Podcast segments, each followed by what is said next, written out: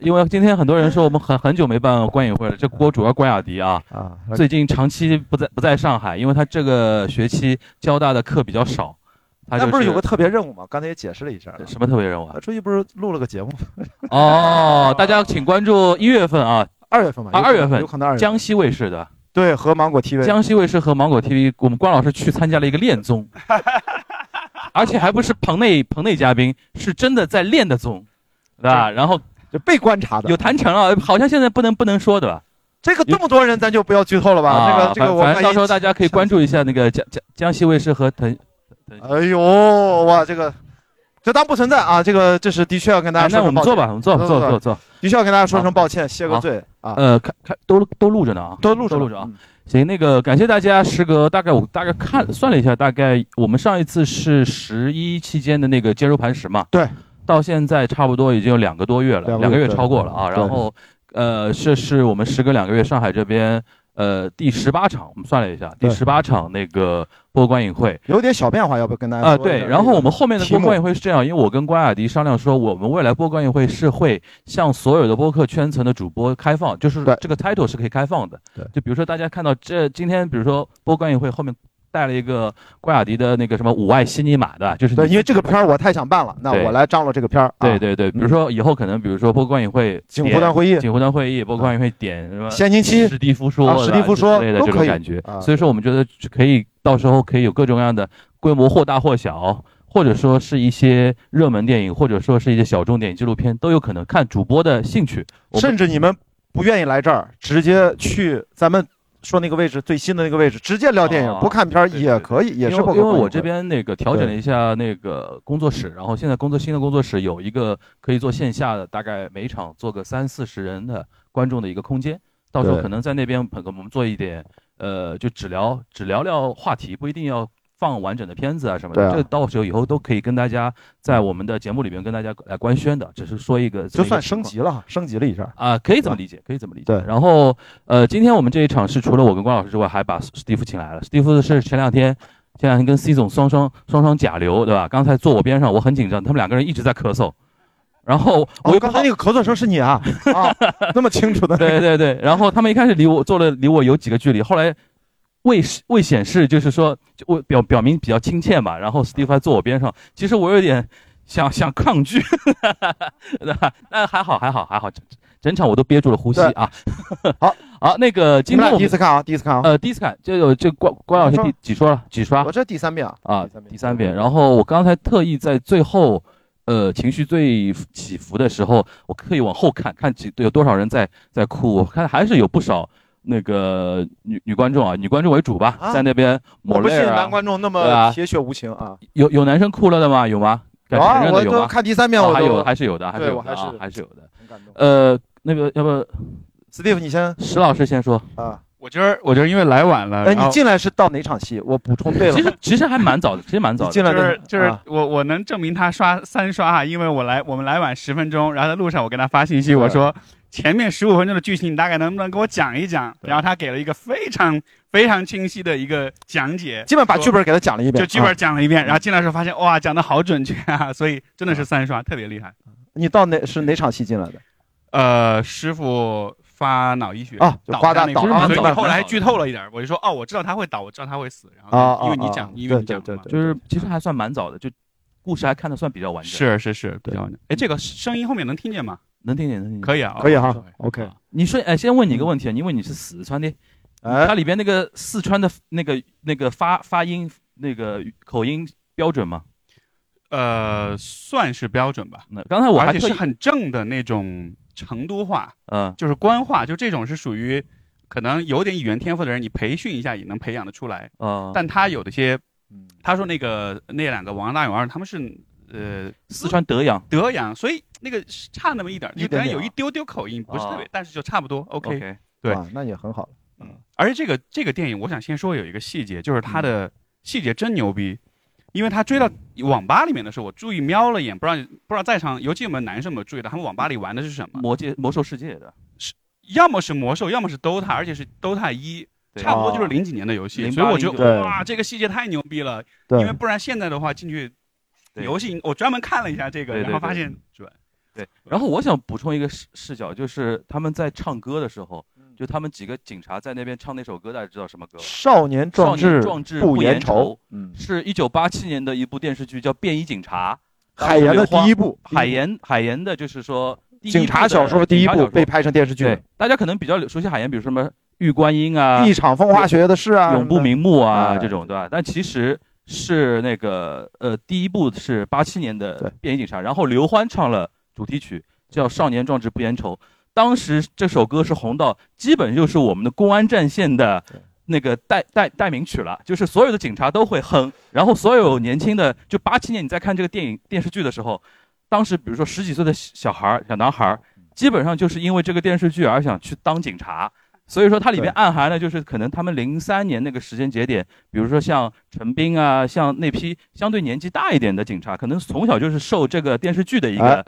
影响。因为我就说我那时候八岁，嗯，收音机里面这首歌听到耳子出茧子，那个年代都是听收音机，收音机里面这首歌放了无数遍无数遍。对知道我在青岛是这样，对，所以一听这首歌，我觉得就秒回到八十年代末九十年代初的那个氛围。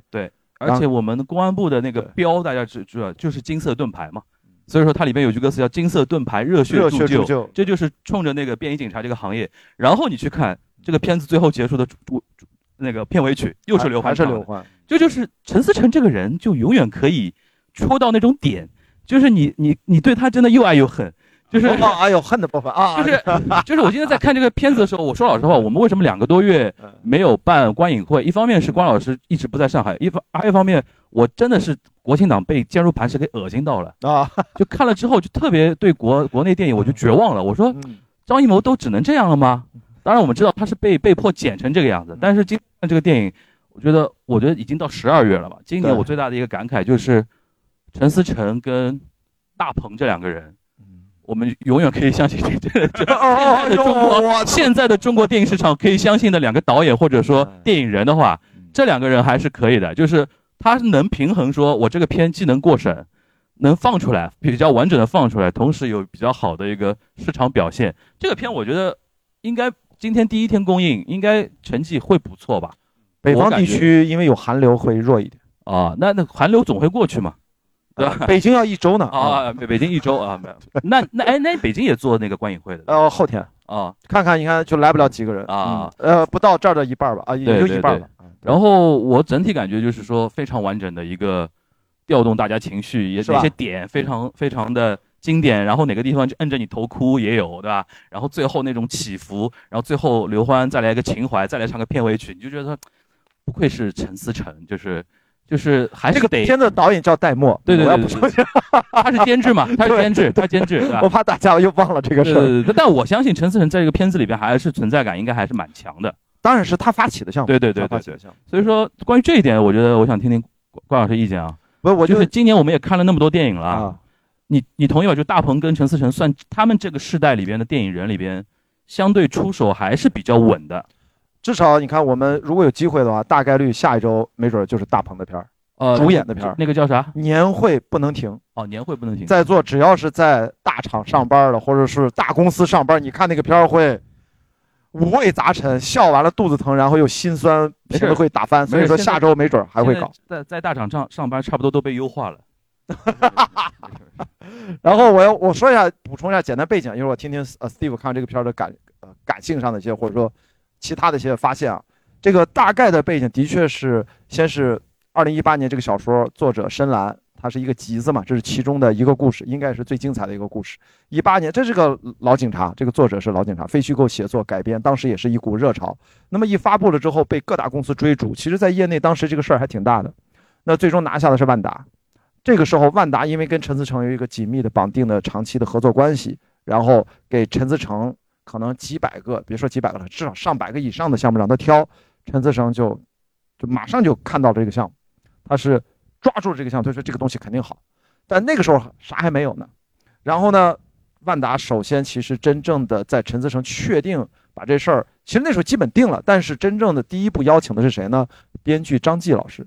张继是大家知道现实主义题材是吧？有这么多一堆代表作，从中国合伙人开始到后面那很多重要的代表作，什么《亲爱的》啊、《夺冠》啊，大家都比较了解。然后他拿出了一稿两万多字的大纲，要知道电影大纲写到两万多字已经非常非常详细，几乎都有些带台词的。然后陈思诚看到了这一版，基本上就心里彻底有底了。嗯，注意，戴墨导演是非常靠后才才进入这个项目，到那个时候基本上剧本都改了很多稿之后，戴墨导演开始进入，因为他跟陈思诚是这样监制跟导演的也是搭档关系，嗯，所以这个片子所以就就是 echo 一下，呃呃，就刚才呃呃樊一茹说的，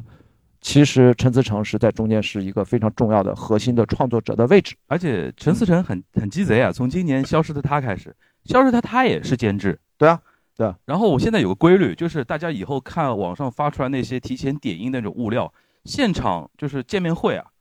主创里边陈思诚一在的，而且他一直在那边讲话的，说明他觉得这个片子成色可以，他愿意出来接受大家的一种鼓励。然后如果这个片子破该了，他坚决不出来。哦就是就就成那个导演背锅了，对吧？他也经过挫折了嘛，啊就那个莫扎特那个片儿大家记得吧？就是那个就对他来说是大家可能都不没看过这个电影，啊就一一片表黄渤示茫然，很安静啊，这对了啊，这对黄了。渤做了一个那个莫扎特那个有点偏科幻一点，对对对对，，所以那个就对他来说是一个小小的波折，对他也反思了很多。所以最重要的，我刚才想表达就是几个核心的创作者，就是监制、导演万达加上编剧，他们非常就是怎么说呢，统一的认为这个电影的调性，就是我们要给大家看一个非常扎实的，就是刚才说细节能够经得起检验的一个现实主义题材电影。嗯，所以包括后面的演员就不用说了。所以这是一个主创心特别齐的一次创作，嗯从文本开始一直到后面的项目推进，所以这个项目就非常顺利。在疫情期间拍的，戴墨导演其实刚拍完一个剧，然后红着眼睛来就是看完剧本，然后跟编剧谈，跟导演谈，迅速就开始筹备就拍了。这并不是一个说在导演进入阶段又筹备了很长期的一个项目，其实前期筹备的时间，剧本打磨因为这个很长时间，故事太完整了，对这个故事做了非常大的改编啊。如果大家其实现在可能看到很多网上这个原作篇幅很短，大概嗯咱就花个半小时可能就看完了。最重要的改编就是原作讲的是程兵一个人的视角，十二年追凶，但是影片非常非常典型的一次成功的第一步的决定，这是编剧啊他的做的选择就是群像，对，把三大队，因为片名不叫刑警成兵，片名叫三大队，三大队之海贼王的故事。我觉得前面一半就是海贼王嘛，就是每个人都背了一点那个伤，然后最终大家又凑在一起，为了同一个目标的成为海贼王，又聚在了一起，最后再一个个往下掉落，对吧？这个结构一一加就非常漂亮，就整体的这个结构非常顺，然后让大家情绪有起伏，然后每个人往下掉的时候，你会觉得说没有一个是是怂的，每个人都有自己非常正当的理由。我也对为这件事情尽了很多的力，我也我也呃努力过了，所以说他这种情绪让人觉得说，因为我不知道大家有没有印象啊，就是因为上一次我为什么会做这这场呢？因为关老师对三大队非常吹捧。吹捧到什么上呃上次那个在 Steve 的节目里边，上次 Steve 结婚，哦，对对对，结婚后一天，后后一天，然后他自己酒醒了之后，把我们一堆人就是叫在一起，说我们录一期节目，然后我们我关雅迪，然后孟尝，然后曹宁，对吧？然后我们组了一个人全全罗汉局，然后聊啊前一天的也是三大队婚礼。啊，也是三大队。前前一天的婚礼，聊着聊着，哎，我们关老师突然分享分享，开始聊三大队这个事情，然后他从头到底就觉得说那种委屈，那种怎么样，然后而且说两遍，从录的时候说两遍，我就跟 Steve 琢磨说，这个片子有多好看，能值得你在一个聊婚礼的一个节目里边聊聊两遍，对吧？你现在在进三刷了嘛，对吧？差不多。对对对，你你你再我就就唯一我们分享一下，就是你当时怎么想的？就是委屈这件事情在你的生世界观里边，就是非常有共鸣的一个意思，对吧？这个补充剩下最后的一个这个项目的背景，就是前面一会儿听大家去讨论啊，发表自己的感觉。就是我第一次看是在厦门，正好在金鸡电影节，它是首映，电影节上的首映，所以那个环境一般我是不愿意参加，就是那种它非不像在座。我为什么喜欢做播客观影会？是真实的观众，我们在一起交流。那种电影节的首映场，很多都是媒体啊、主创呀、朋友啊、亲友啊，还有一些资深的那样的影迷啊，它好像是一个不是容易让我判断这个电影的成色和未来市场的预期的一个很好的气场。一般像今天这样场，就是黄金场首映第一天，我一般自己买张票坐到影院里面，我大概就知道这个电影会市场怎样了。但是即使是这样的场，我居然可以把自己好像包裹在一个气泡里面，不受打扰的去感受了这个电影，所以心情很激动然后你说嚎啕痛哭的啊！不不，那个不不就是想，啊就是想想，就是你知道想这件事儿都已经很难了。就是我上次遇到这种情况是在十年前，二零一三年的十二月份，我在香港的一个电影院看一个电影，让我几乎都快失声痛哭。就当然那个影院里面这个电有几人影叫叫，我也想问，《白日梦想家》。啊，然后刚好在香港公映，然后我从冰岛比完赛回来，八月十三号比赛，二十六号回来就辞职了。然后隔了四个月，我在香港居然又看到大荧幕上就是冰岛的画面。格陵兰我没去，但是关键那个人物的状态跟我那个时候的人生的比较低谷的时候非常的契合。所以我说回来，这个三大队，我说那个委屈的感觉就是，我也不知道为什么这个电影有一种魔力，这个魔力就是他把男性，当然在这个真实事件，当然我们还知道他是真的。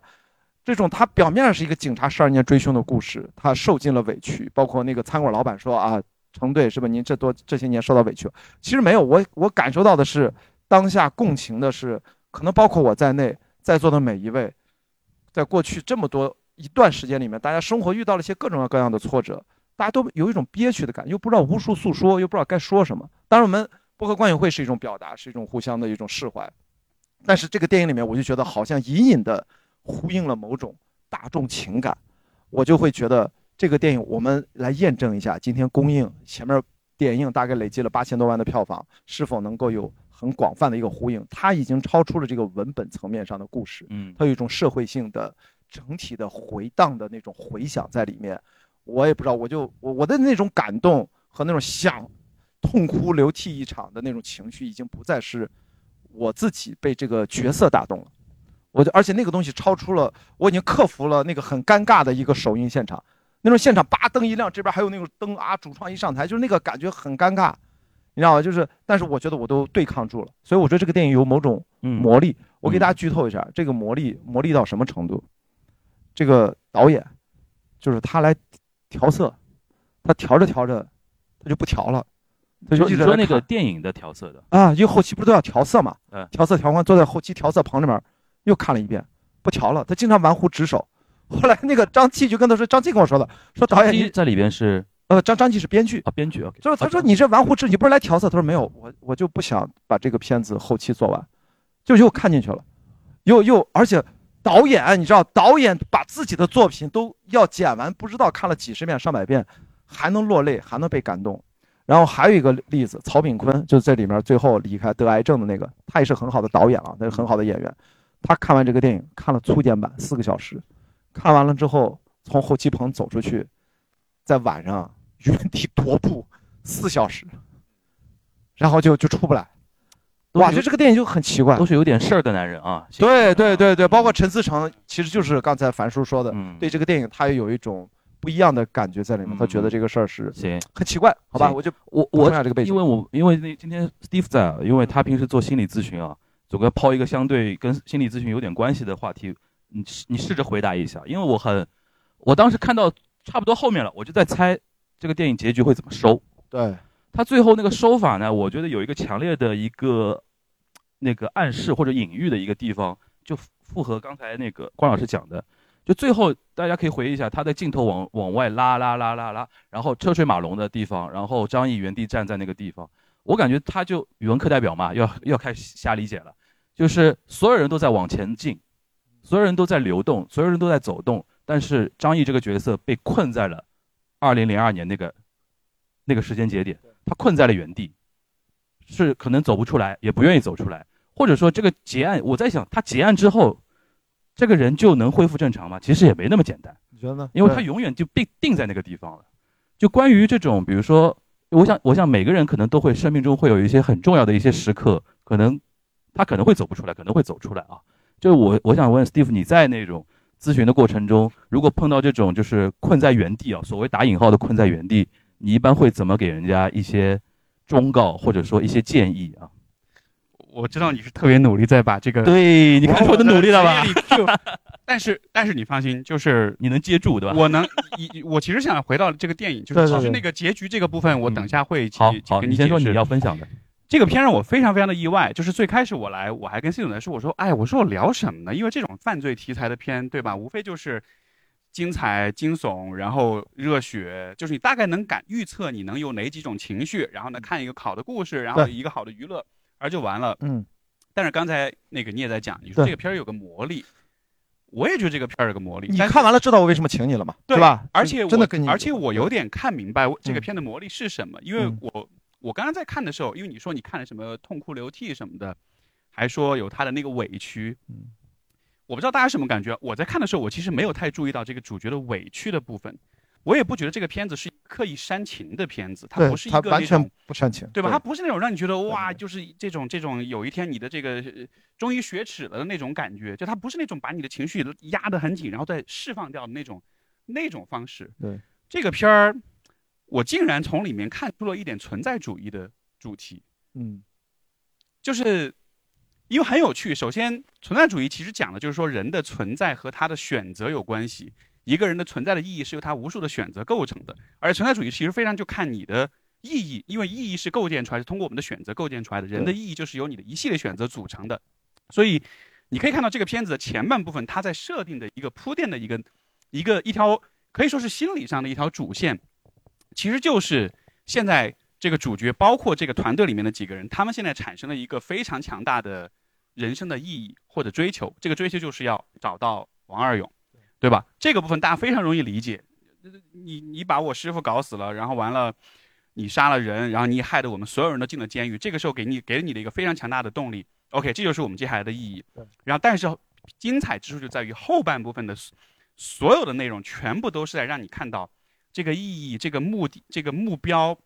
这个你为之而追求的目的被一点一点的瓦解，一点一点的瓦解。这个过程中，刚才你呃你们说到那个群像的设计，那个群像我觉得确实非常巧妙。那个群像从呃剧情上当然是很多个人不断的脱落，当然每个人有各自的特色，有各自的技能点，然后就感觉剧情会很丰富。但是如果从我所说的这条主线来说，那个那些那个群像其实是一种隐喻，就是一个人在生活中可以选择这条路，但你选择这条路的时候，你的这条路、这条路、这条路、这条路就全部都要放弃掉。而不同的那几个演员代表的就是这几种不同的道路，有的是回去陪老婆，有的是这个开始新生活吧开，始了新的生活，对，有的是对吧？身体不好了要去干嘛干嘛了。其实这些人的存在就是让你看见说你在追求这么一个目标的时候，你会有很多的牺牲，你会有很多的放弃。每一次放弃其实就是在做一个选择，嗯所以我觉得这个地方就是就是其中的一层消解。还有一层消解，我觉得非常绝，是一个很小很小的小细节，但是我觉得太就是让我觉得非常一下击中我的一个点，就是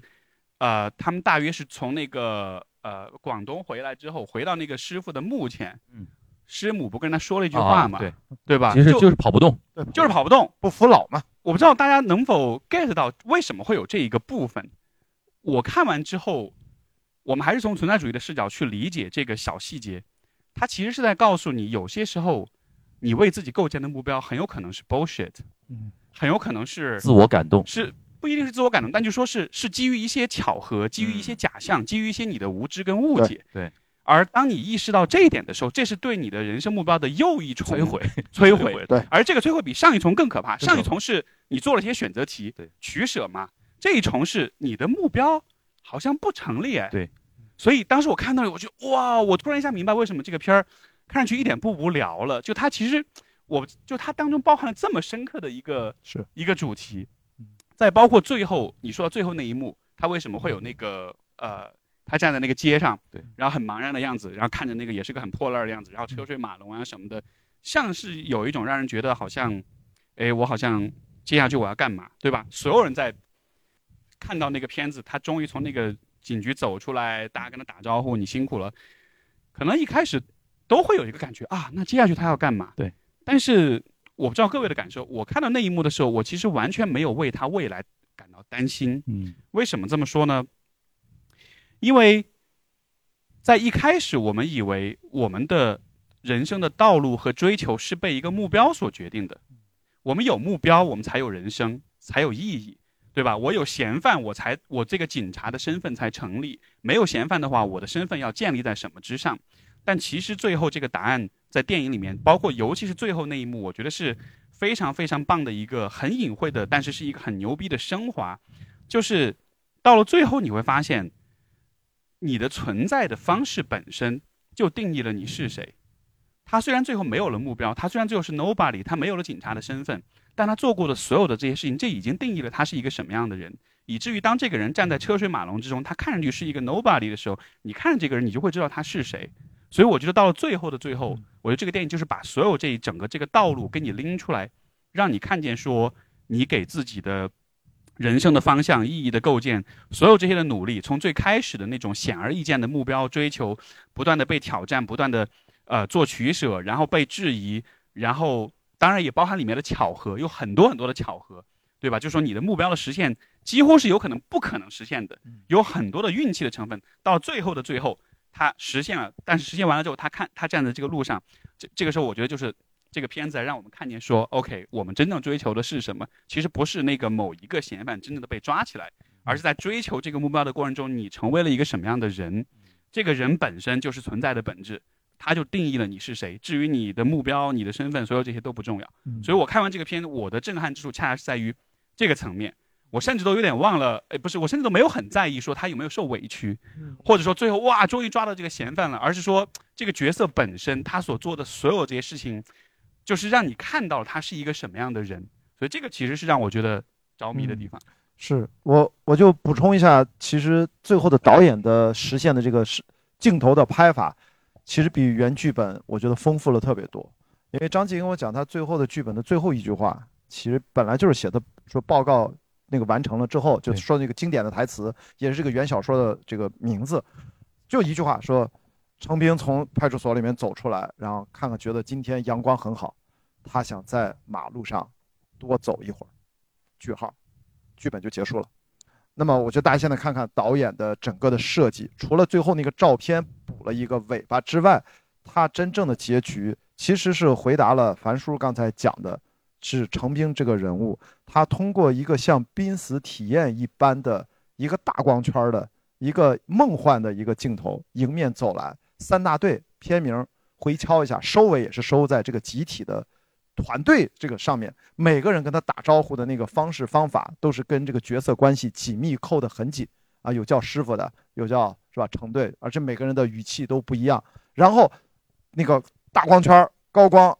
就是前景深。啪推过来，变成正常的日光，然后再摇过来。其实他前面说了，曹炳坤那个角色跟他讲说，能不能要一个新的开始？那个新的开始最后摇过来，一定慢慢拉，慢慢拉，车水马龙。这个时候，我觉得视听语言告诉大家说，程兵好像可以开始他的新的开始了，可以重新试图回到正常的生活。不然之前你看看，他活在一个自己的想象的一个世界当中。我觉得这个主观式的这个表达，我觉得这个导演还是，还是设计的这个结尾还是有想法的。对，但太难了。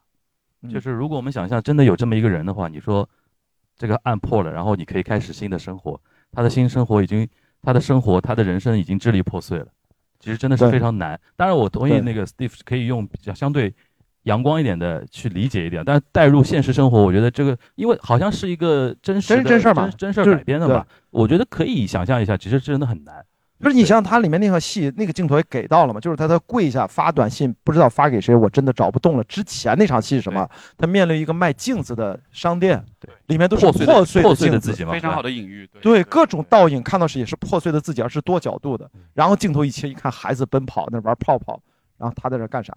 但是那个时候却已经无人可以诉说。这个导演是一个戴墨，其实算那个也是算不能说他是很成熟的导演了嗯。他之前拍剧啊，拍电影啊。他哪些剧是他拍的？呃，他跟陈思诚一直合作，是不是《唐探》的剧啊什么都有？大家去豆瓣一看，这个导演他是非常非常成熟的导演，所以他应该拍这个戏之前好像是不是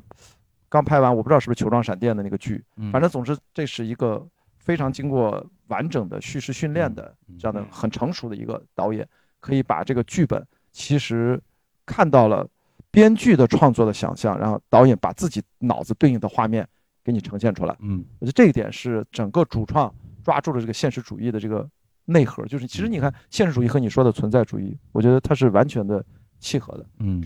而且你说他这个是因为你说我好像是用一种有点偏阳光的，其实我觉得。我感觉是这个片子的讲的这个故事，我们如果从就不看故事内容啊，我觉得如果从人物的情感上来说，我觉得其实也许很多人会有共鸣，因为实际上你想想看，很多人的生活在前半生其实就是在铺就一个足够有说服力的、足够有吸引力的目目标，但这个目标到了某一刻就开始一点点的崩塌，甚至到某些时候，比如说刚才说到被大厂优化了，对吧？你突然一下你没有目标了，那你接下来要干嘛？就其实这个情感，我觉得在这个片子里，虽然那个呃事件不一样，但是我觉得那个情感可能是会有相似的地方。嗯，那你怎么来呃回答刚才我说的那个困在时间里那个事，就困在某一个事情里出不来？如果真的是说困在某一个时间里，我觉得还是因为在这个事件当中，要么是有一些未完结的事情，要么是本身它给人带来很强的心理创伤。嗯像比如说这个故事的话，其实这个是故事结尾，我不觉得它是困在那个里面了，嗯我觉得它反而是完成了一种，呃，就就至少我觉我从我的角度，我觉得电影想表达的意思是完成一种像是一种有点像是一种救赎，就是嗯你追求一个目标，追求到呃怎么说呢？我们平行比较一下吧。如果比如这个片子的在一个平行宇宙里面，这个主角他追这个事儿追到一半，他差不多就放，这种时候他会一直困在这个里面出不来，因为他自己的行为、他自己的选择、他自己的所有的我们说具身的价值观，呃，什么叫具身价值？就是说，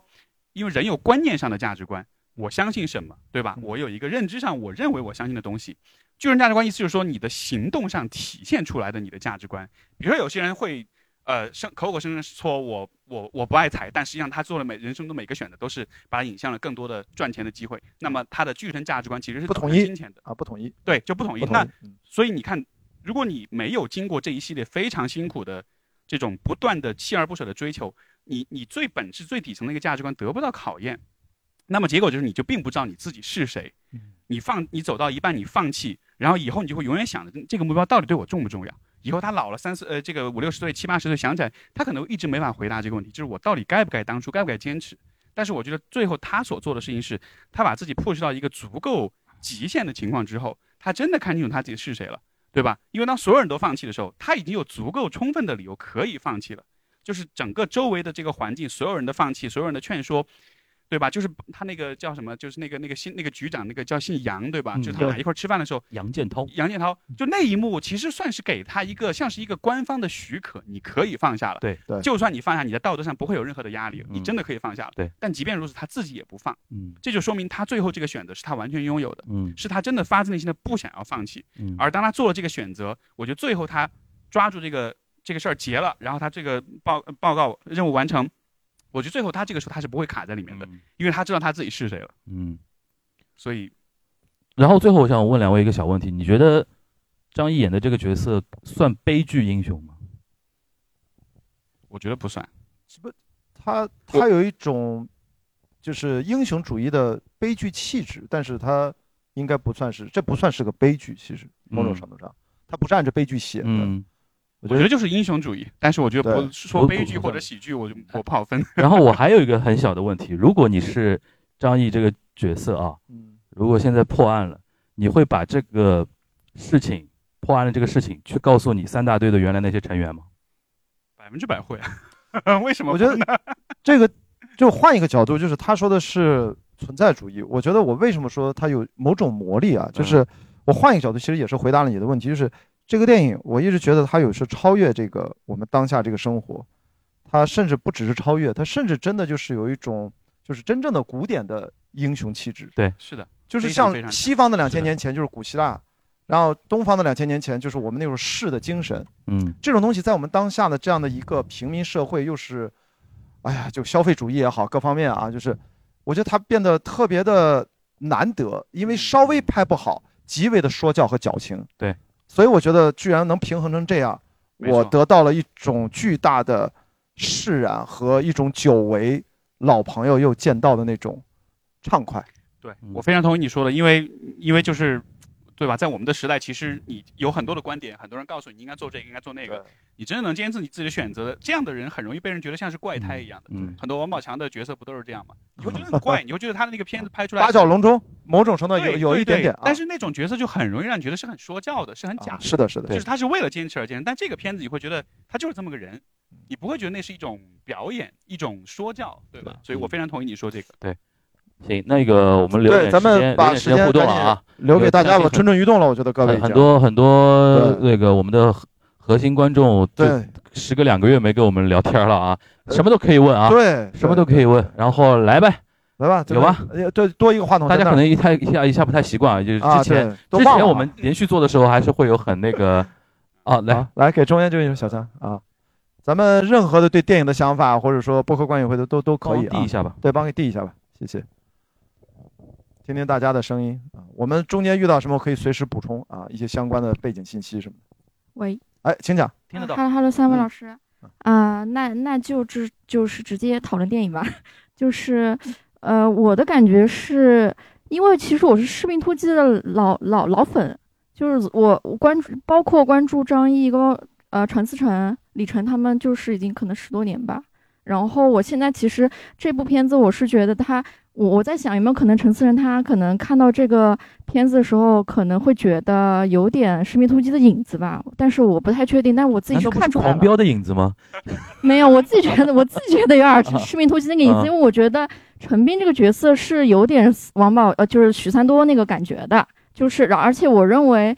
嗯、我刚开始看的时候，其实我没有看过这个电影的太多介绍，我我是想要把惊喜留到电影里面的嘛。然后我还以为本来可能是一个纯纯的一个犯罪片，一个悬疑片啊，就可能只讲了一个警警察局的故事之类的。但是没想到让我很惊喜的一点是从呃陈斌进监狱那个点，让我发现哦，它不是一个讲悬疑的，讲就是纯纯纯判案的一个案那个影片，它是可能是其实对我来讲可能是个讲人性的吧，因为。因为包括他到后面一个人一个人一个人的要走，其实他面对的都是说，嗯、可能到遇到现实的问题，那我是不是还要继续走这条路，或者说是那我我碰到其他的问题，我是不是还要继续走这条路？我觉得可能最最终看我，我觉得陈思诚他其实也蛮喜欢，就是去讲人性的。我自己觉得，对我觉得这个片子也是在讲人性的一个片子，它其实并不是一个犯罪片啊，所以这个是让我很惊喜的一个地方。然后包括陈斌，我是觉得他有点像许三多的那个东西，而且我我不太认为他呃这个主角他可能过于英雄主义什么的，因为我觉得他可能是一个我们普通人很难去达到的一个目标，或者说很难去走的这条路，因为很多人在坚很难坚持一件事情。我觉得哪怕是你可能天天早起，我觉得但是可能陈斌身上他会有这种特质，然后也会有一些外界或者包括他内界内在的一些压力去推着他。我觉得这个事情其实很呃普通人很难做到。我们我就觉得我们可能嗯、更多的就是中中间那几个要走的人。对，这个是我觉得是比较符合我们普通的一些人性或者是一些心理的，然后这个是也是让我觉得挺不挺不错的一个地方。然后还有一个问题就是，我可能也想跟三位老师讨论一下，就是说，因为其实我我我看电影之前比较喜欢看豆瓣的短评，就这是个坏习惯啊。哎，对，确实影响了我一点观感，就是因为很多人在说，嗯、可能就是那个呃 BGM，就是呃策划老师刚刚讲的那个，可能是八几年的那个呃他们唱的那几个歌嘛，就嗯是。嗯、我自己觉得可能是稍微有一点拖沓，但是对我我不知道对于电影制作这个专业的角度来看，这个比如说这一段有没有必要，或者说它的一个必要性，尤尤其是我没有太专业，但是我也想听三位老师的一个想法。嗯嗯我觉得没有必要，但是没有办法，因为我们那么多年就是缺乏对各行各业的那种展现的影视剧的东西。嗯，你想，这是一部《便衣警察》是八七年的电影啊，八七年的电视剧，呃电视剧但那么多年我们有有什么好好好好的影视剧去展现警察吗？也没有。重对吧案六组，但是必须得说，重案六组，重案六组，重案六组比较偏案件吧，对那个对吧？警察形象比较少一点吧，是，对吧？然后，而且说老实话，现在的影视环境，你真的好想好好展现，也有限制，嗯嗯，对吧？对吧？这个东西，我觉得那一段可能就是就是主创或导演想放一个情怀的东西，那想来想去，好像也就这首歌 是可以，但想不到这首歌离我们现在主流的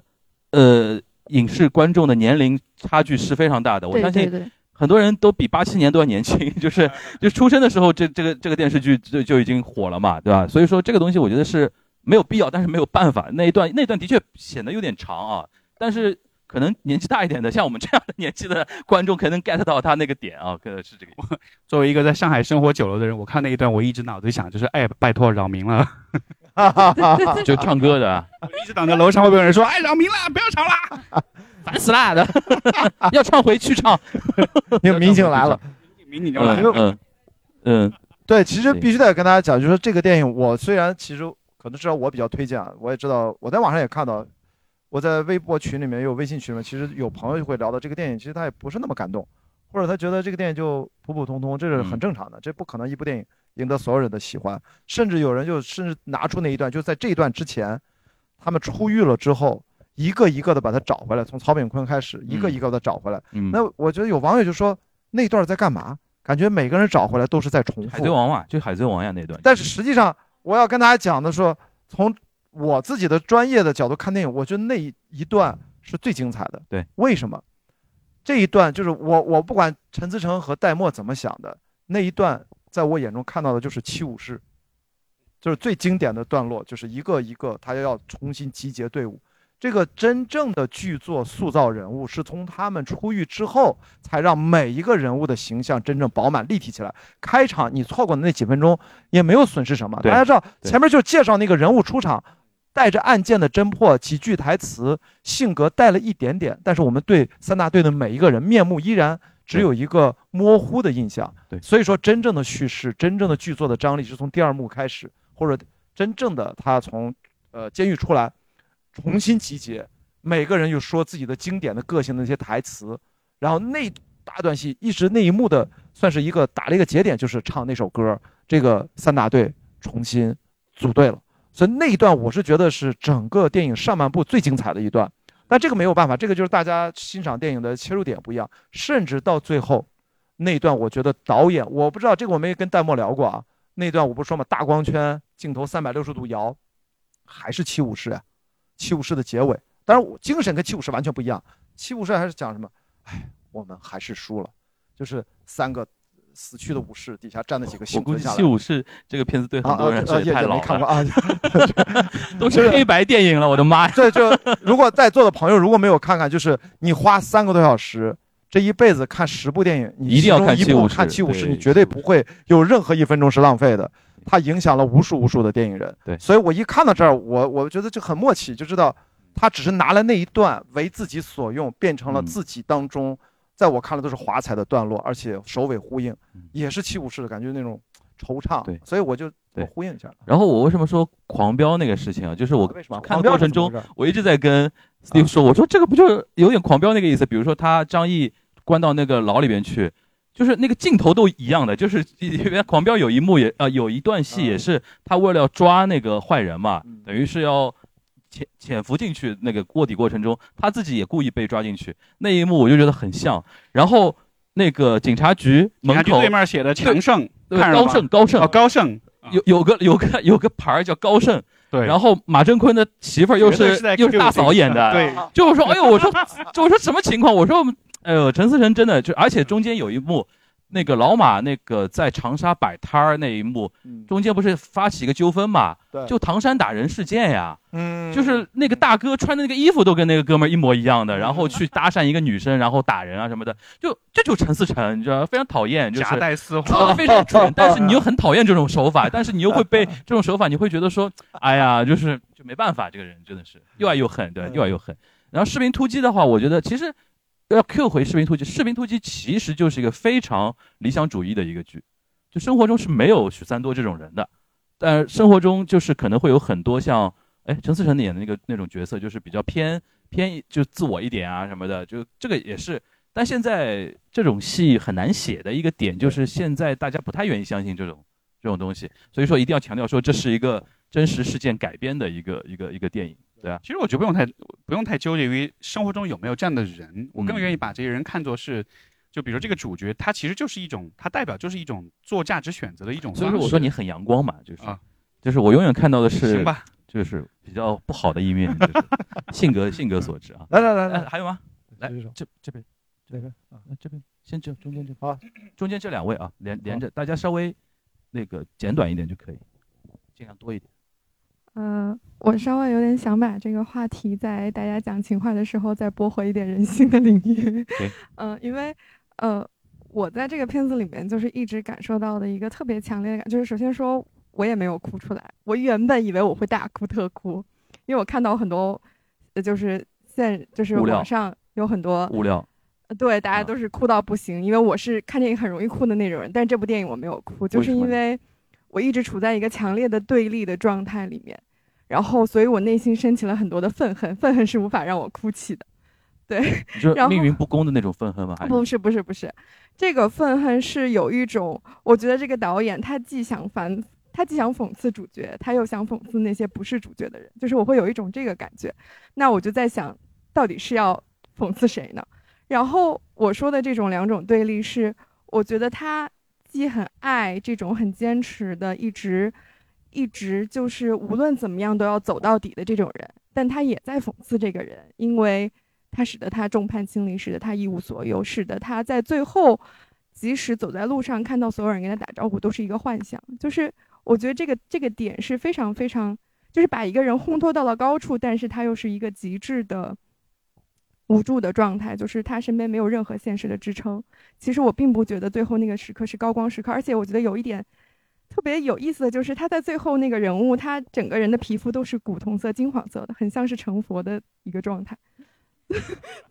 就是我看到这个点的时候，我就觉得导演你是真的爱这个主角吗？你把他放到了一个如此高处不胜寒的位置。然后另外就是，呃，我觉得他又在讽刺那些就是都离开了的人，但是他给他们的一些很好的借口去离开，这些这些借口在现实生活当中无无敌无敌的成立，但是同时我觉得他们在处理的手法上都很轻描淡写，他没有给一个很郑重的故事，就是当然影片的风格是有限，但我觉得他在情感的塑造上其实是很轻描淡写的，所以你会觉得这些人回归到生活，这个导演就是在说，OK，你们做了很正确的选择，但是你们不值得一些浓墨重彩的东西，嗯、我就我就会感受到这一层，以及我觉得离开的不仅仅是这些他的同伴们，包括王二勇也在离开，因为有一个处理很很很特别，就是连王二勇都回到了正常的生活。就这个，就是我当时看到王二勇那个生活的时候，我都觉得我太诧异了，就是他为什么不躲躲藏藏，不过着一些凄惨的生活，然后他过着去接孩子因为全国没有联网。那就是最高超的反侦查。嗯。对对对，就是，所以我就会觉得说，连最重要跟他同同时处在那种无助状态下的人，更最应该跟他处在那个状态下的人，都放弃了这一切，回归了正常的生活，随时有可能被警察抓起来的状态，就他真的太孤独了。嗯。所以我就觉得导演既爱这个主角又恨他，然后既爱这些旁角，然后也恨他们，就是我就一直处在这个对立的。我觉得换一种换一个动词，我觉得你用讽刺，我觉得如果用一另外一种动词去理解的话，就是虐他们嘛。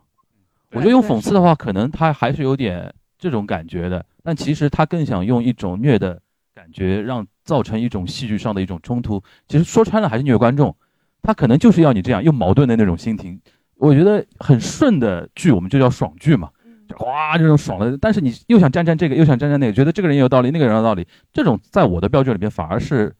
就戏剧高度上来讲的话，可能说不定是一种很好的一种一种一种展现形式啊。然后刚才后面那位男生，好的，就是呃，接着三位老师刚刚讲的一些那个细节啊，因为今天是我呃二刷，呃二刷啊对对对，因为那个上周他们八号路演我去了，对我在现场，对，然后今天是我二刷，然后今天呢，在的对我在，啊，陈思诚在吗？呃，陈思导演好像呃那个陈思诚不在，但导演在，导演在啊。对对对，然后今天其实我是带着一个放大镜过来看的，然后注意了一些细节，就是接着就是雅迪老师跟刚刚 Steve 说的这说的里面这些细节嘛，就是，呃，我发现就是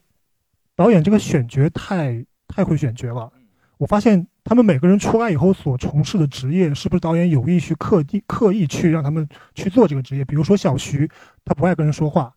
导演去就让他做成为一个那个训狗师。对，然后还有像那个王骁演那个角色，一个厨师嘛，对，可能跟他之前的一些性格啊，包括什么也有关系，包括像那个张子贤演的那个保险，可能他比较爱爱跟人打交道，对，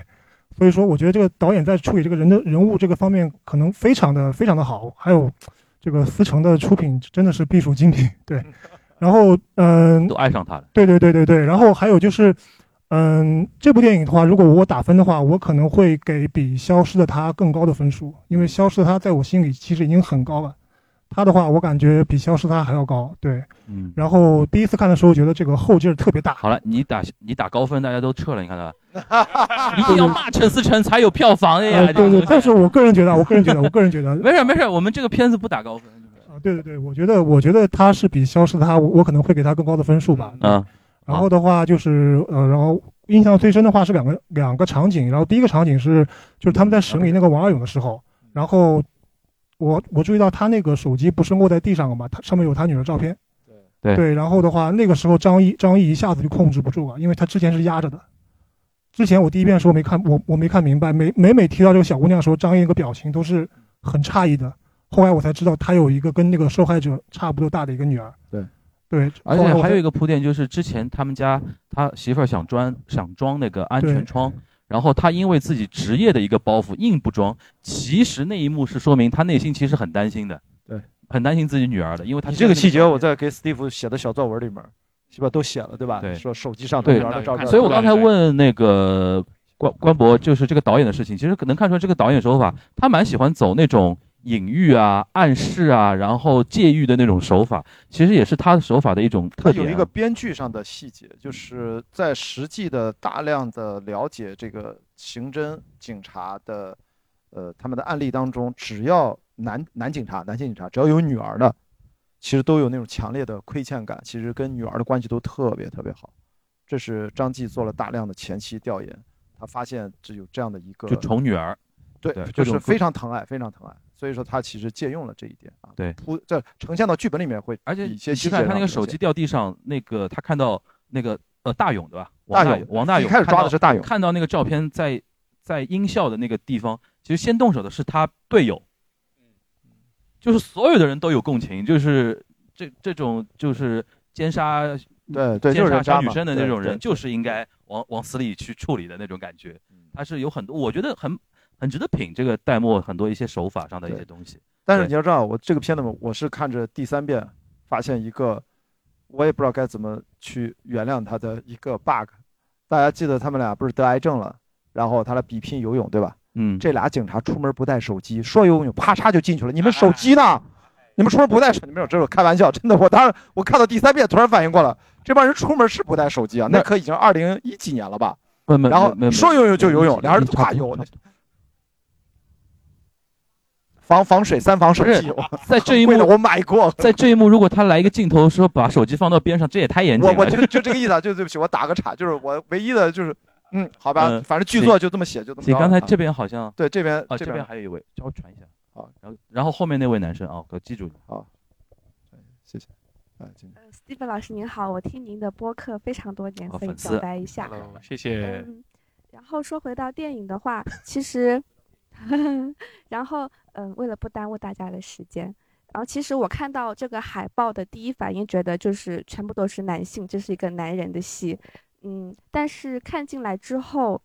慢慢的，这个对抗的情绪就开始慢慢的消解下去。嗯，我也觉得，就是刚才关雅迪老师您讲到的这种委屈，嗯，我慢慢的就是思考它是怎么来的。因为其实它虽然是用主要是男性角色来讲这个故事，但是当这几个主角一个一个退回去的时候，呃，我慢慢的可以共情，因为不管是男性还是女性，大家都还是最后会有对家庭、对爱情的这种情感的需要。其实，嗯，就像是社会当中的我们每一个人都会有自己的我执，嗯，因为像现在的女性，不是大家都不愿意再结婚啊、生孩子嘛？因为我们也有我自己的梦想，我有我自己工作上的追求，我凭什么要把我的时间都奉献给去照顾孩子、照顾老人、做家务这些事？所以，嗯，就是这种我的我值不被身边的人所去理解的时候，大家都是说，哎呀，为了你好啊、稳定啊、轻松啊，去规劝你的时候，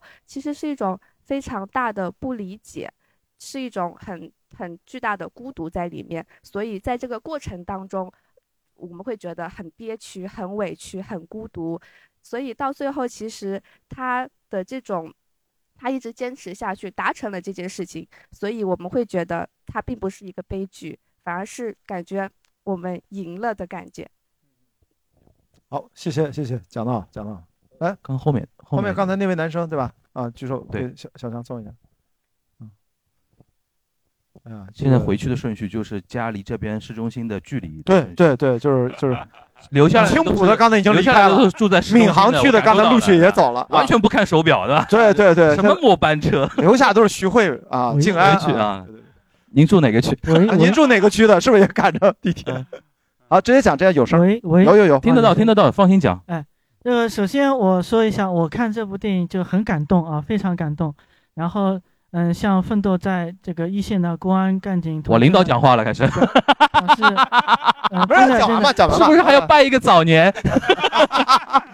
因为最后一句，我们一起 包饺子。小啊不，不行行行，来来来，继续。因为他们真的很不容易，很辛苦啊。嗯因为有一幕让我可能呃比较感动啊，就是那个他们他那个陈队的那个师傅不是脑溢血进医院了嘛，然后那个陈队跟师母说，就是我还有事儿我要走，然后师母说哦好的好的好的，就是说明就是嗯、呃那个他们师傅啊，就以前也是生活当中有很多很多很多这样次，家里面可能有其他什么事情，然后单位里面公安局里面一有什么事情马上就要走，就。嫁给警察，所有人都懂这种事。对对，这个啊，然后就就是这个，然后嗯，还有一点就是呃，就是大家不知道看到就是那个，因为他们警察刑讯逼供嘛，这些人被抓进去了嘛，对，不知道大家是怎么样一种感受啊？就是一开始呢，可能呃以前的我、呃可能会觉得，哎呀，这个太太不讲人情了，对吧？应该调查清楚。但是但是后来这个嗯、呃随着那个年岁的增长嘛，就是有时候那个程序正义也很重要。就是他们那个那个局长，就是那个李晨演的那个局长，之前还有个老局长嘛，对。对。那个在车子前面对陈队说，原话我记不清楚了，因为我是第一遍看这个电影，嗯。就大概意思就是说是什么造就了我们警察，嗯、好像不是不是说你身上这件衣服，不是你办了多少案子，是纪律啊、因为警察是个纪律部队嘛，他说是这个制制度啊，制度纪律，就这个也是很重要的。所以，呃，我有一个很就是比较很个人的一个这个观影的感受，就是可能这个电影明线是说陈队啊，他一种个人英雄主义，一种就是我们中国几千年几千年以来那种比较浪漫的那种士的那种精神。然后还有一条暗线，就是说，就是以那个杨队，然后变成杨局的那一派人，他们就是在体制内，就是按照那个程序正义走，嗯就是就是让陈队陈队。在按照用自己啊的方式在追凶，那么他在警局里面那些一些老同事，他们也是在用自己的方式，也是在查这个案子的。但我觉得就是这两样东西呢，就是说相辅相成，不能有说偏颇，不能说因为啊大家觉得陈队怎么怎么样，就觉得我们这个体制啊或者怎么，大家不知道在座的各位有没有在体制内工作的，就是可能有时候大家会觉得，哎呀这件事情。应该这么这么做，但是呢，觉得如果去做了后又会怎么怎么样，就是有有些这种羁绊啊，一些什么这种啊，可能这种感受，可能你这个，较私人的观影感受吧。嗯但你这个感受非常专业。你这番发言其实基因应该是我能脑补跟我们电影局制片处审剧本的时候，他们他不是辅相哦，他们一定会点名，点名的，就是首先这个电影之所以能能看到，大家只能以奇观式的看到我们的刑警，因为当时国家在力推这个反刑讯逼供，而且是真实案例，这是不是虚构的啊？那么我们是正面表现整个国家制度的进步大前提下，我们才能看到奇观式的刑警做大狱这样的情节和画面，正面表现直接拍，不然的话一般电影根本看不到。但是为了拍到这一点，他一定要做一个平衡。其实我觉得这位朋友他是应该是在体制内工作啊，他那个他是非常理解中国电影的幕后的一些运行规律。李晨儿这个就是角色比，较了解中国社会的幕后的运行啊规律啊。要不然这个电影真的就上映不了。嗯，就是背后就是告诉他用无数次告诉你啊，四川我们都排查完了，你们别在那儿待，肯定不在那儿对，对吧最？明显那个是那个最后最后对，他问他，他问他那个二勇招了没有？他说他一一句话不零口招，供啊，啊零口供也能起诉，是因为现在全国联网了，然后法院是会起诉的。哎，因为然后这个就告诉他，你抓到他，是啊，其实有可能，如果社会制度不进步，你抓到他也没用。啊是的，是的，就他只要不没有口供，也是起诉不了。现在因为有我们的制度，所以说是可以起诉的。有各种那个摄像头啊，还有这种 DNA 鉴别，确实比以前，就是以前很多就是冤假错案，对吧？对你翻也啊翻不过来，这翻没有没有冤假错案，没有冤假错案。呃，这你这叫高级那个啥啥啥，就是我们也是实事求是，那个，实事求是。我觉得这个片子还算好的。今年最明显的是《漫长的季节》，大家想一想，那也是最后年代戏了。马队对。最后马队想起来这个整个那个证据链啊什么的想通的时候，到到警察局那边，等于是想告诉自己那个呃徒弟啊什么的，反正。修改后的版本吧，修改对后的版本，但是最后修改后的版本，马队你想到了是没错，但是警察局的局长他们也想到了，对，那个是修改后的版本。这是修改后的版本，一开始肯定是个人英雄主义的，嗯但现在以我们的就是能够展现的一个方式方法，就是我们体制内也不差，但是这个朋友，我为什么他是专业呢？就是他很准确的说出了暗线，但是又把最重要的事儿也解释了。所以说，其实某种程度上也让最创作者的这个空间嗯，反正大概平衡一下。所以观众看的时候，也就基本上，如果你不点破的话，很多人其实对也就按照主线看了。所以说我说暗线也在我说为什么陈思诚厉害的点，就是你看漫长的季节坚如磐石都被迫要改这个改那个改这个改那个，但是你看这一部几乎就很顺，啊几乎就很顺，因为他写的时候就知道线在哪里，或者说要求在哪里，然后就反正就是这样展现，然后让你觉得说整个片子看下来也挺顺。哎，怎怎么怎么办？越聊越喜欢他，怎么办？我怎么给自己哭死，我想哭死了。陈思陈思诚，我哭死。哎呦，啊谢谢这个朋友啊，是呃，这朋友是体制内工作是吧？一时激起千层浪，他穿的那个衣服应该算半体制啊。OK，来，哪边？呃，我们这这边吧，这边一点好吧？啊，小强小小强小腿蹬蹬，哇，这当当当当当当当当当当当我们工作人员是这他自打烫了个头之后，小强我都不认识了。我是两个月没来上海吗？来，请讲。我看完之后，我觉得最大的就是关键词吧。第一个就是背影，因为呃，我第一次哭的时候其实是那个受害者的父亲，他不是送了鸡蛋嘛？哦，对对，我也是，我第一次看我也在那儿就不行了。对，然后其实这个剧，我这个电影我觉得出现了好多背影，就是受害者父亲的背影，以及就是这几个他的三大队呃团员一个个离开的时候，其实全都是背影，而这个背影是，嗯，他们呃停停下来不再去追的人，目嗯送的是那个张译的背影。对，所以我就觉得，其实每个人都，我我当时哭的点是在于，我觉得代入了，我觉得每个人都挺孤独的，就是你看那个阳光明媚，大街上人来人往，但是你不知道这个人在经历什么。对然后当时我觉得，咱们这这厅里这么多人，可能现在就有人在经历着痛苦，然后孤独，但是我们无能为力，或者是我们也没办法怎么样。第一个，然后背影，第二个背影是在于。因为他们都不追了嘛，所以他们目送的是张译的背影。然后刚才其实樊叔最后提的那个点，就是他呃侦破完案应该怎么办的时候，我当时也有怎么办。但是后来在看着看着，我在想，你看，就是他在追的时候，别人是目送了他的背影。当他把这件事情了结了之后，他停在那儿，我不用走了，我看的是大家在走，就是我好像有了成长之类的东西。然后我还有一个疑问，就是你，我觉得他们真的能走出去？就比如说，我不追了，我放弃了，我有了小爱，我我我我我想要人世间的温存也好，就是爱情也好，然后我的家庭也好，然后但是他们真的能够放下吗？就是我为了小爱，我能放下大爱吗？还有就是张译最后为了大爱，他可能回不到他的生活了，他的小爱怎么办？所以我在想，就是大爱和小爱。我到底哪个才可能是是我的意难平，或者是我到底其实我选择哪个我就不会后悔了。我其实我很想知道这个，我不知道我该放弃大爱，还是我应该选择小爱，还是我觉得小爱挺好的，那个大爱就变成饭后谈资吧。嗯，所以这不回到你的话觉得题了吗？，对吧我觉得其实都 OK，真的。我觉得那几个退出人他们不会后悔，因为这个就是说这个主线任务，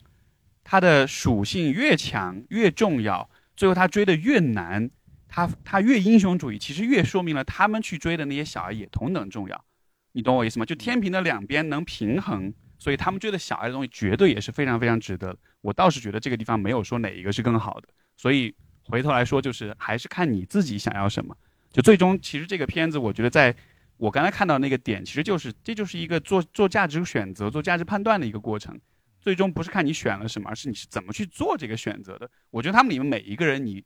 就这几个主角吧，我觉得他每一个人做的选择都是绝对真诚的，没有人在骗自己，没有人在做后悔的选择。我觉得这个其实是这个片子想说的。如如果我是其中任何一个中途离开的人，我我如果让自己勇敢的活下去，当我知道呃成队完成了这个任务，我觉得我我我是会为当时可能有所惭愧，但是我觉得我依然这个任务我可以继续承担下去的一部分是，我可以把成对的故事讲下去。就讲故事嘛，就是你就传承下去。大家注意，三大队这个群像里面其实缺了一个人，就是他那个监狱里面的小伙伴。对他甚至张新成演的那个嘛，对他其实为了抓了一个错误的嫌疑犯，献出了生命。他那个有点突兀啊，他那个角色，他其实是这样，因为监狱的戏写了特别多，拍了特别多，删掉了。其实删掉很多的。我觉得在监狱里面角色我有点没看懂。其实张译这个角色，为什么刚才这位朋友不是说是什么讽刺这个这个角度？就是张译这个角色，呃，就成名这个角色，其实从剧作角度是最难的。那么，编剧采用的方式就是让这么多的配角，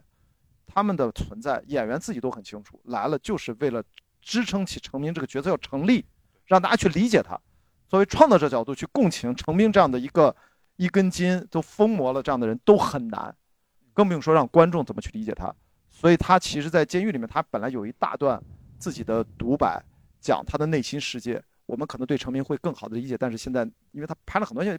粗剪四小时，现在剪成了一百三十二分钟。他就不要呼吁导演剪辑版，没有。呃，应该没有吧？应中该没有不兴这个，中不像雷德利·斯科特啊。所以说，刚才我说三大队里面还有一个隐含的，就是他在传承。那监狱里面他是传承，这成名他把他的精神传承给了一个年轻人，这个年轻人甚至为了这个东西，他改变了自己的生活，娶到了自己心爱的老婆，最后为了追求那个正义，他甚至献出了生命。抓那个嫌疑犯不是王二勇，嗯，天哪，难道白死了吗？其实这个我觉得故事讲述的就是剩下的每一个人，包括杨队，包括李晨那个角色，包括我们听到这个故事的人，其实我们都在帮他完成这个任务。你说小爱大也没有关系，真正值得讲述的故事会被一直讲述下去，这就是人类我们最底层的逻辑。经典的故事就会一直讲，一直讲，一直讲，啊，我觉得就 OK 的。嗯嗯如果一定要硬再再硬上一点价值，我觉得就是那一个部分那个桥段，就是那个小朋友他，我觉得那个也从侧面有一点那种反映出了人的那种，或者说这个现实世界的那种荒诞性。哪对，其实很荒诞，就就是死他掉了嘛，抓错了人，抓错人，然后被被嫌疑犯杀死了。他以为他在追求一个对的目标，哦其实是错的，其实是没有意义的，然后其实是荒诞的。但是那个好像也是另一种可能性，我觉得他还是是很荒诞。对对对，就他是有点把那个荒诞的部分也标标出来了。嗯对，谢谢这位朋友。啊，那个这个前面这个这位啊这个走回家的啊，好一会儿给这位好后面，等你们挨着就给他就行了啊。那个非常开心能呃今天参加这个观影会，特别是这个讨论，因为可能看完有点感触，但是呢，听三位聊完以后，感觉上了不止一个、呃、层次那个感觉，特别是你们讲到了士的精神啊，还有包括讲到刚才那个叫应该是秦哲，我觉得他那个并不叫荒诞。因为他其实抓的那个人也是个 A 级通缉犯啊对对对对对对对，他是真的抓到帮助警察抓到了这样的一个坏人，只不一路过牺牲了对对。呃，就是自己。啊、当然，这个其实是有电影戏剧化的操作。正常普通人应该是去打电话报警，而不是说自己亲自去跟踪呃嫌疑人，然后导致被杀的这样一个结果。呃，然后另外想分享一点，就是我看到的一些细节，包括就是最后结尾的时候，他走出来，然后后面其实那个警车拉着警笛开始开出去了，其实就说明又有一个新的案件发生，就是这个其实是一个循环，就是一个新的故事的一个开始。然后另外就是刚才大家也可以理解成把王二勇运走了。啊嗯，也可能把王二勇 押到什么刑警中队 大队去去去去去呃有去审讯了，有可能，有可能知道。对啊、然后另外就是说，嗯，大家觉得他把这个事情做完了以后，担心他的生活会出现巨大的空洞，不知道要做什么。我觉得其实刚才我们讨论的蛮充分，但是我想说的一个点就是，其实人生并不是一个目标接着另外一个目标，不是一个游戏结束了，我马上就要开始下一个关卡的。就是当你完成了一件特别大的一个事情，你站在那里呆若木鸡，哎，就这么结束啦。我不知道我这我脑袋里面完全没有想法，我觉得这个其实都是非常正常的一个点。这个可能甚至我们是人到中年，可能是要到后面去学会的一个课题。对，我是八六年出生的，我小时候我们家有刘欢的那盘磁带，所以他们卡着那个便衣警察出身对，所以 那个在听到片尾曲的时候，我就在想是不是刘欢，我就在等刘欢刘欢字幕一听就是刘欢嗯对，我就等字幕，但我声音听没听那么清楚，我就等那个字幕。然后呃，另外一个点的话就是我有点有点断片了，就是这个片子呃，他我我回去应该是会跟朋友去推荐的，就是属于那种。呃，它确实能够让你有一些呃对人性的一个思考的，甚至我想去看一下呃深蓝的这个原著。然后我想嗯问一下关老师的一个点，就是它里面讲到一个细节让我有些在意，我可能是比较走脑没有走心的人，因为我没有哭。嗯就是我就在想，他们讲到了那个呃受害者因为那个第二个嫌犯没抓到，一直没有下葬，我觉得这个合理吗？就是或者说这个制度真的是这样子吗？在那个时候，他们应该不会在细节上犯错误，所以这个呃就是让那个陈斌一直无法释怀。没有销案，这是一个重大刑事犯罪，这属于重要的证据，要完整的保存。但是在那个年代要保存多久几年，这个我就细节不了解了。嗯，重大刑事犯罪案件，那叫受害人的尸体是重要的证据，肯定冷冻保存，涉及到 DNA 对比啊，包括可能要二次尸检二次尸检啊，这个要核实等等等等啊。呃对，所以可能在观影的过程中，我没有完全被感动的情绪，因为那个时候就在不停的去收集细节，然后去分析啊什么的。但是总体来说还是非常有收获，也希望以后你自己看了喜欢的电影，能每一部都办观影会，我呃尽量都来。他绝对会办的。年会不能停，我看了，我说为什么想看这个？我觉得大家聊的会比今天嗨，给我后面不知道有没有司法比较精通的人。对对因为我知道，我不清楚啊就中国的话有时效吗？我不知道，诉就是讼时效。呃，刑事案件追诉权一般我记得是二十年。20年啊，就是哦，但是后来有没有改我不知道，而且当年是追溯全是有吗？有吗？好像二十年的啊，延长，对对，可以申请延长，最长到二十年的。啊不，一般是二十年可以再长。哦，那我只要有人公诉或者说有人提起，反正申请就 OK，因为我知道日本是十五年，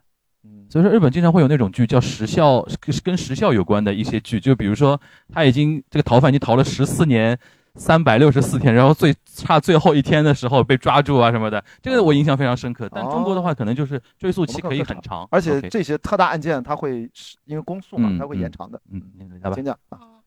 那个我有两个关于嗯那个电影剧情的那个一个疑问，呃，第一个是就是嗯、我对他们因为那个刑讯逼供，然后是被判那个故意伤害罪，然后是被判了八年而感到有一点震惊，因为嗯感觉那个王大勇八年六年五年五年，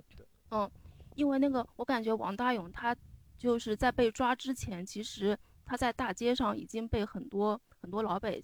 呃嗯，就是原著就姓这么写的真实案件也就是这样打了，对。然后是他这个死亡原因可能跟那个老百姓打了有关系，因为那个我感觉电影里面呈现了，嗯就是老百姓打的那个，嗯嗯，就是严重程度要比那个他们那些人刑讯逼供要来的厉害。对，然后我觉得他们就是你想为陈斌他们伸冤对吧？就是对因为我就事实案件就是这样，对就是挺挺那个倒霉对，，我但但就是感觉他们就是嗯被判这个罪，可能是为了显示程序正义，但是其实如果是真的要按程序正义来说，应该应该要就是研究这个死因到底是因为他们刑讯逼供，还是因为什么其他原因。然后是嗯第二个那个疑问是，呃，就是我可能有一种爽片思维，我总感觉他们就是在那个追凶过程中可能会就是不断精进自己的，嗯，就是追凶策略。打怪升级对吧对对对，我就是感觉剧情好像是一直他们就是用的是同样的策略，就是包括他们就是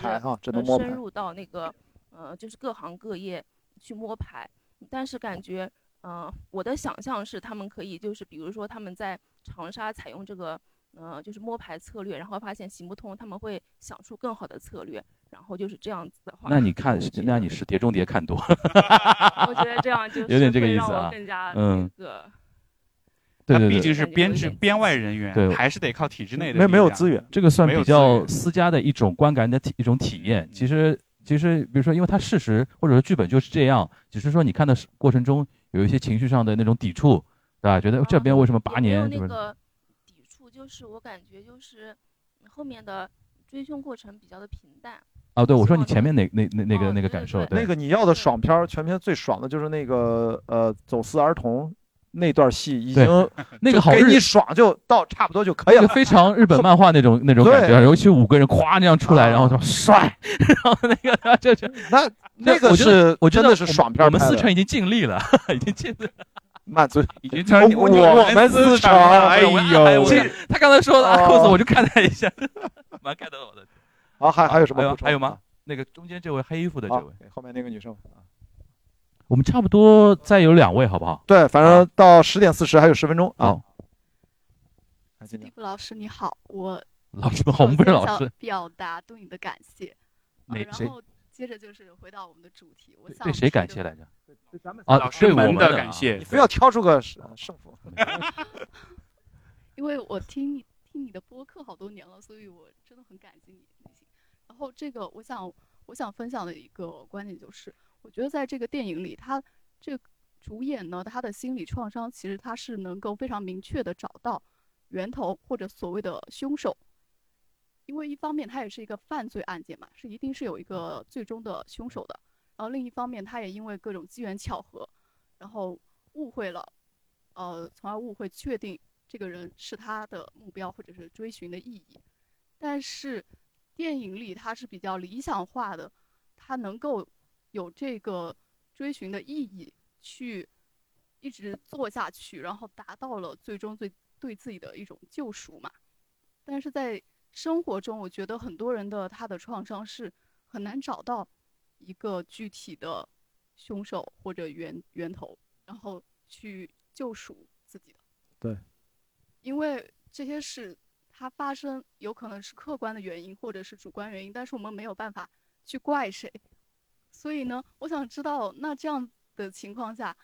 应该怎样去，就是呃，实现这种所谓圆满的结果，或者是走到一个大结这种圆满的大结局。我觉得就很疑惑。我觉得生活毕竟是生活，影视作品毕竟是影视作品，影视作品有一个很大的一个作用，就是让生活中的你有个通道可以逃避一下，对吧？因为我觉得为什么刚才我一直问 Steve，我说他很阳光什么的。我看这部片子的时候，我一直觉得说啊，他以后应该怎么办？如果真是有这么一个，他怎么走出去？然后我刚才为什么会问，如果他破了这个案了之后，会不会跟三大队的人报告？我甚至都会想到说，如果我是三大队那个脱脱离的那个人，中间脱离那个人，我可能很难再去面对陈斌，哪怕最他告诉我这个结果是破案了，但是我会有愧疚，我会有内疚，甚至我会觉得说，哎，你不要再用这件事情再来提醒我了，我想过我自己的生活。这是生活中中真实的东西。我刚才试图想让我们阳光灿烂的 Steve 老师看一看阴暗面的东西，对吧？但是他一直又是啊那种，对吧？非常 sunshine 的那套，对吧？当然 C 总很有很有功劳啊。他们，你我我推荐你去看看他们两个人那个婚姻的誓词。哦，对对，对吧？十就是十十四分钟我我我我此生看到最好的婚姻誓词就出现在他们的婚姻上面，就是你可以看到说，或许像 Steve 这样的一些观点啊，他的节目啊，或者说像这样的电影啊什么的，有一批电影或者有一批艺术吧，它是让你有救赎感的，让你去逃避的，或者让你去感受到这个世界上还有点温暖，还有点光的那种东西。但我们也不能有些风格，有些艺术家可能比较偏写实一点，然后让你看了越来越难受啊。我们有杀人的回忆，我们有十二迷宫，是吧？对对对对 Zodiac 那个对于类似像这种东西我觉得是的，根本没有结局。我觉得如果你碰到很很现实的问题，自己那个走不出来的话，可以咨询啊。哎呃，怎么怎么可以咨询啊现现场怎么还有这个业务啊？对可以咨询。还有这个板块，我觉得新加的。他的播客，我对对对对，我觉得他的播客真的就是非常非常棒。然后然后这一年，今年这一年我学到一点，就是你要学会呼救，你要学会呼救。你觉得自己撑不住的话，就要呼救。然后如果你身边的人呼救的话，你可以看到他，可以帮助他。我觉得这也是我们为什么今年做线下，我们觉得大家特别踊跃的一个道理。对对，突然觉得说今年大家特别想在线下见个面，聊聊天。然后我们是花两个小时聊一个两个小时的电影啊，就是我我们也非常感谢美罗城啊那么配合我们。我们去别的影院聊这个事情，人家觉得我们 crazy，我不如还在排，对吧？我不如还拍还排还排一场电影，对吧？就所以说这也是我们做活动做到现在，我们给不了答案，我觉得给不了答案，我们只能给到你一种通道。或者给到你一种，而而且我觉得台上的主播有的时候都需要你的你的激励，对吧？就这个绝对是绝对是，对啊对啊对啊对啊，急需要大家的激励。今年今年 今年那个哎那个电影我们第一期嘛深海记得吗深海今年深海我第一期就是你大概没没参与对吧？对，我们第今年做春节档深海那个那个电影的时候，Steve 遇到很大的一个一个事件。当时现场当时我也是灵机一动，当时灵我当时真的是一一念而过，我就说现场我们所有的观众给 Steve 一些掌声啊什么的。后来他也记到记到现在，就是我觉得生活中呢，虽然我们素不相识，平海就是怎么说呢，萍水相逢的，但是也有互相救赎的一种可能性吧。对对对吧？我特别同意，就是包括这个片子，我觉得如果一定要有所参考，其实大家的那个求助的路径应该是反过来，一开始是自己独自一个人，对，到后来小伙伴越来越多，越来越多，对到最后是一大帮人在帮你看我这才是多三晒，你看，哎呦，行吧，行吧，可能没法回答你的问题，但是我们觉得我们共共同共同加油吧，我觉得这个事情。嗯谢谢老师的回答。谢谢谢谢。哎呦，C 总要讲话了，来来来，哦最后哟最后来来把我的先给 C 总好吧，收在 C 总这边。我本来不想说的，然后你说他那阳光是因为我，我我感觉你在骂我。呃，因为我看这电影完了一个很大的感觉就是，我觉得我有点在看一个纪录片，或者说一个历史片。他没有情绪是应该的，我也没有哭。但我觉得他有两个原因，一个原因我觉得他就是在过去这么多年，我们的刑侦技术没有发展，然后这个中间有很多事情的一个缩影。而且我看到这个案子的时候，呃，这个电影的时候，会让我想到了白银案。就是白银案当年不是从八八年，我不知道大家了不了解啊，就是零八八年到零二年，应该是杀杀了十一个人吧，奸杀。然后当时整个白银，他在零二年停止，是因为大规模的全部提取指纹，然后公安局长换了八个，就是当时技术有限，没有办法去呃抓到那个凶手，然后有几一代又一代，就是几辈公安人，他们就是直接职业生涯就葬送在这个里面了，然后就是一辈子的心结这样子。然后我就会觉得说，我们现在看这个电影，还是它是一个真实的事情，它通过这样的方式被描写、拍摄出来。那在真实的我们国家没有 DNA 技术的这些年里面，有多少个这样的案子是没有被知道的、被叙述的？有多少个警察在里面是没有被记录的？就是有有多少这样故事？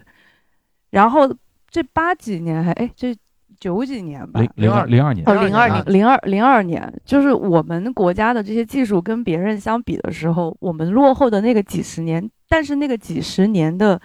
那个 gap 是谁在承担？是实实在在的受害者也好，或者说群众也好，或者说警察也好在承担。所以这个电影对我来讲，我更多的有一种微观历史的感觉，因为我觉得我们的历史叙事其实是很帝王级叙事，很宏大叙事的很宏大叙事的。然后其实对我来讲，它很像微观历史，小老百姓、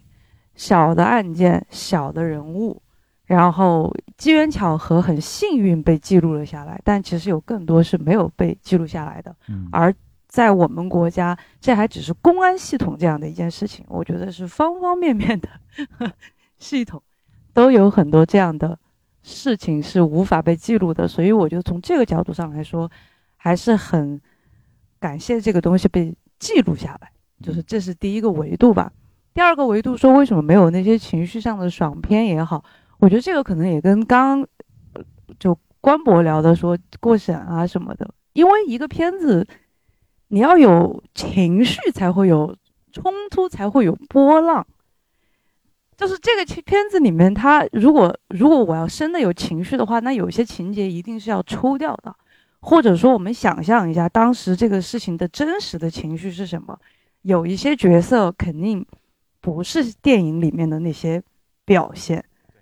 所真实的人，他们当年，刚刚刚有个观众，我觉得说的很好啊，为什么判了那么久？为什么老百姓打了还被判了？就是为什么要要由这种民间力量去抓这样的一个重罪犯？为什么所谓的排查了很多次之后，还是要靠民间力量？就是我有无数个为什么，而这无数个为什么，就是让这个电影为什么很多人没有落泪的原因，就是它很多被改剧本的原因。就我觉得这个是这个部分，然后再说到主角个人的部分吧，我觉得主角个人的部分就是大家按道理来说，正义战胜邪恶，我们应该要战正义，这都是一些很基本的，我们人人都应该相信的东西。但是为什么到二零二三年了，大家还会来看这样一部片子，然后还会赞颂这样一部片子？是因为我们现在知道它是对的，但是我们不信。就这个叙事在现在已经不信了，不流行了，所以 拍出来的时候，所以这个后期剪辑权在你手上嘛，就是这是一个角度啊，对对对，一个角度嘛，就是我们已经不太信这个东西了。我们每个人，但是我们知道他是对的。我们每我们每个人都知道张译这个角色是对的，但是我们每个人都不希望他是自己。就这个东西在社会上一定留着，千万别掉了，但是也千万不要落到我头上。所以我们先赞，我们还是赞颂这样的一个精神。所以我觉得很微妙，就是有个观众也说，这个导演到底是爱他还是虐他还是怜他？其实就是这样复杂。就是我觉得群体上来说它是微观历史，但是放到个人上来说，就是我们希望它存在，但是每个人都不希望那是自己。但是你是希望这样的电影更多吗？还是我会希望这样的电影更多。就是我从第一个角度上来说，我我认同，我赞同，我希望所有的微观历史的文字记录、电影、照片越来越多。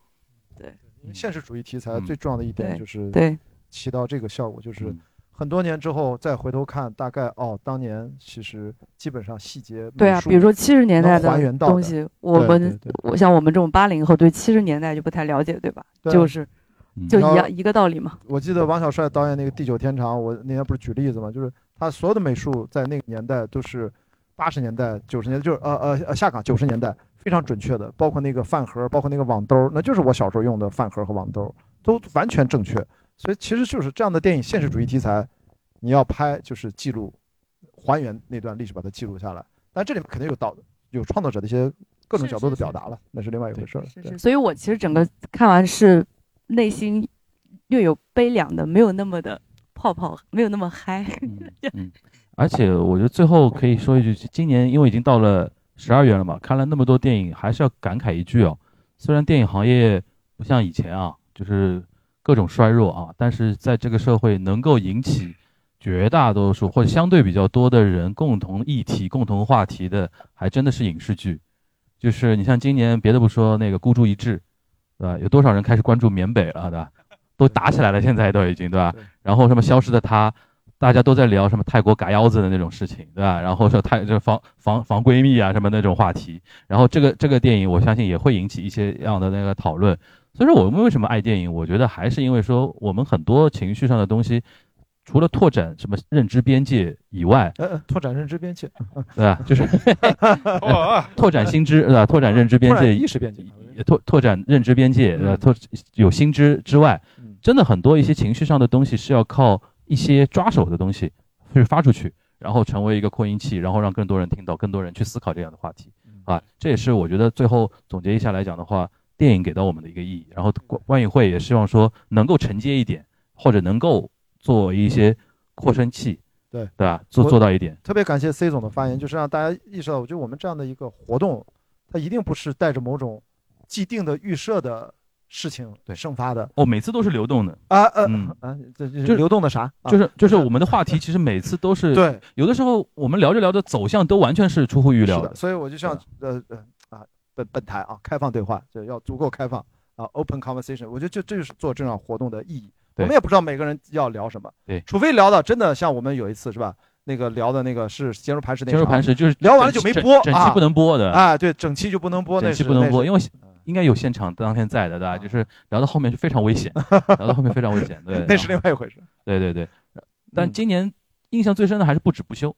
对，不止不休那一场是我个人体验非常好的，然后真的是希望说，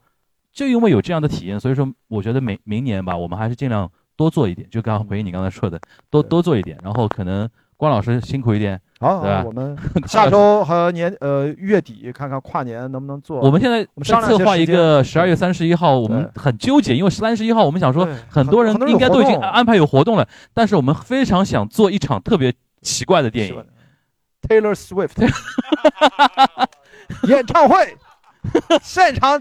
摇摆起来。但我们我们在想说，呃，用怎么样的选题，请怎么样的嘉宾。对，因为那场会非常神奇，可能来的人就 就就是可能也不知道，我也不知道大家为什么来我们这一场，对我们也不知道就是我们也看一个电影就为什么做啊对因为今天刚官宣嘛，对十二月对三十一号 Taylor Swift 的那个巡回演唱会做成一个 IMAX 的一个电影，我们在想说是不是